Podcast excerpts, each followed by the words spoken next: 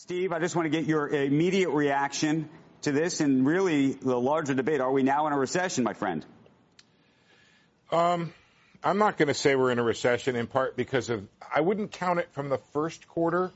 I might begin counting it in the second quarter if you want to do the two quarters of negative growth thing, which is uh, this common definition that's out there.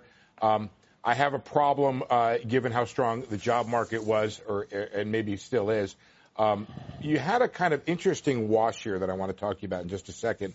I want to get these numbers correct in front of me here. But what you had is you had inventories took off almost 2%, which people thought it was going to add back. Remember what Rick just said? He would have been negative for the inventory number. The inventory number yesterday caused a lot of folks to um, raise their forecast for today. Uh, so unclear to me if that inventory number was or how it was brought into GDP. Meanwhile, trade reversed itself. Trade had taken off 3% in the first quarter. Uh, it brought back 1.43. And here's the, uh, the, the, the balance number, which Rick was talking about. A lot of people talking about, a lot of not. The, um, the number which uh, the White House has uh, uh, clung to and, and, and emphasized, which is this uh, final sales to domestic purchasers, which was up 3% in the first quarter, zero right here. So right on the edge of that, the, uh, the idea of what happened in the domestic economy was a zero. There's no doubt to me, uh, uh, uh Andrew, that the uh, economy has slowed from the first quarter. You had a pretty good first quarter number. Now the second quarter definitely shows some slowing. I wouldn't call it a recession here. I'm going to wait for the NBER and other people uh, who look at the three components of that. Is it prolonged? Is it pronounced? Right. Is it pervasive?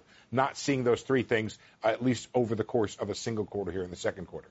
Okay, Mohamed, try to put together what we're just seeing now in immediate terms with what we heard from Jay Powell yesterday and what you think he now may or may not do as we look forward to the fall.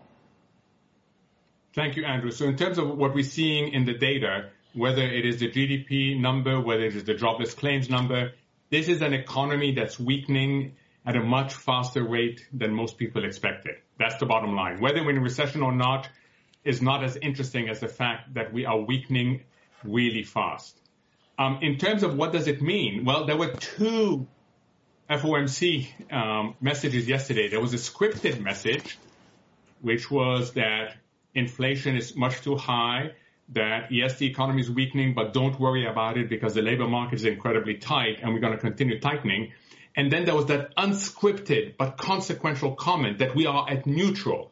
So depending on which FOMC message you look at, you get very different um, conclusions with today's data. I think the bottom line, Andrew, is we're not out of this stagflationary forces yet. Yes, inflation is going to come down at a headline level, but it's not going to come down fast enough given how fast the economy is weakening, and that's going to put the Fed in the same dilemma it's been in for the last few months. Dana, what do you think? Well, I think that, you know, certainly when we look at the details, it, it's really mixed. Inventories continue to be a drag. They will continue to be a drag going forward. Um, but you did see residential investment come off really strongly, and that's because of the Fed's interest rate hikes and also very elevated prices when you look at consumer spending, I think some of that is the the uh, shift from mainly buying goods to services. Services uh, GDP was up more than four percent annualized. Meanwhile, goods was down. It was it was negative. Um, so I think that's part of that shift. But still, in all, um, we do think that the economy is slowing very aggressively. We have priced in a recession. Uh, could we originally put it in for the fourth quarter of this year? Maybe it's starting sooner, and that's a function of the Fed raising interest rates, slowing down demand, and also because people are pulling back because inflation is just so high.